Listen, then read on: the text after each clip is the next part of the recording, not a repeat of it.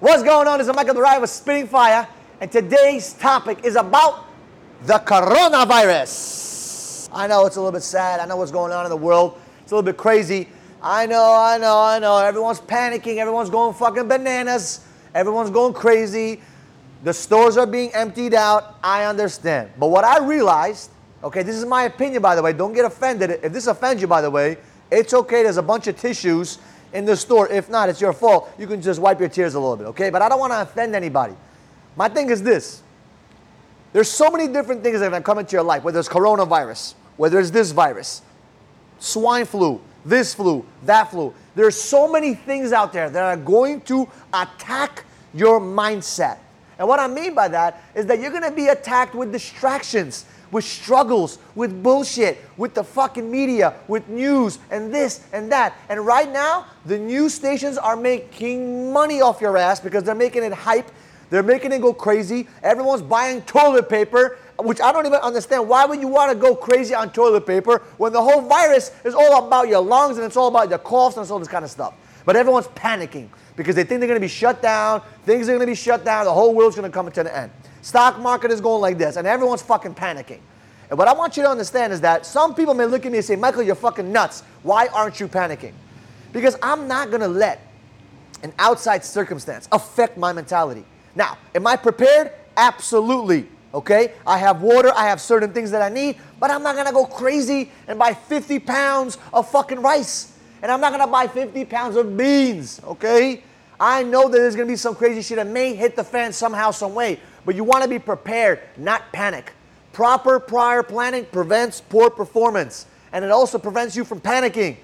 Okay? You got to have a little bit of cash on hand right now. Right now, everybody was buying real estate, this, that, all this crazy shit, stocks, bonds. Right now is a great time to have your cash on hand and invest in things, okay? Because things are going fucking bananas. And when everyone goes bananas, everything drops in price. It's a steal in the marketplace, okay? And that's what you want to think about. Because can I be honest with you? This whole Corona Shmarona, there will be an end to it, okay? There will be a point in time where things are going to get back to normal. Schools are going to reopen. Things are going to get back to normal. Things are going to be amazing again, okay?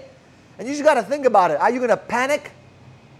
Right? Are you going to panic and go crazy and go bananas and start worrying and creating anxiety and depression in yourself? Or are you going to be prepared logically, mentally, and emotionally for the worst comes to worst, but be prepared. Don't panic. Okay? So understand this. The, the, the, the tactic of the media is to create fear inside of you guys, okay? And a lot of you guys are buying into that shit. You're buying into the fear. You're buying into the bullshit. And this happens all the time in business. Customers tell you no, no, no, no, no, six no's, 10 no's, 20 no's, 50 no's, and you're buying into their bullshit. You're buying into their no. Understand this if you're a salesperson, if you're an entrepreneur, if you're a business person, you are there to convince to persuade in the right ethical way, obviously, to make the person make the right decision in what they're trying to do.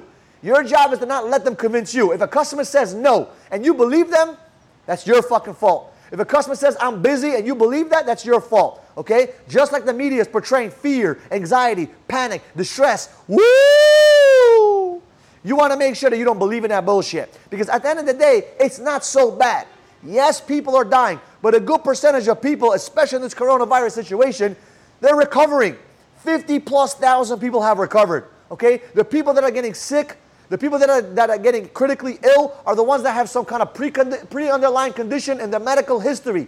They have some kind of situation. Okay? But most of the people that are getting this coronavirus, they're not dying.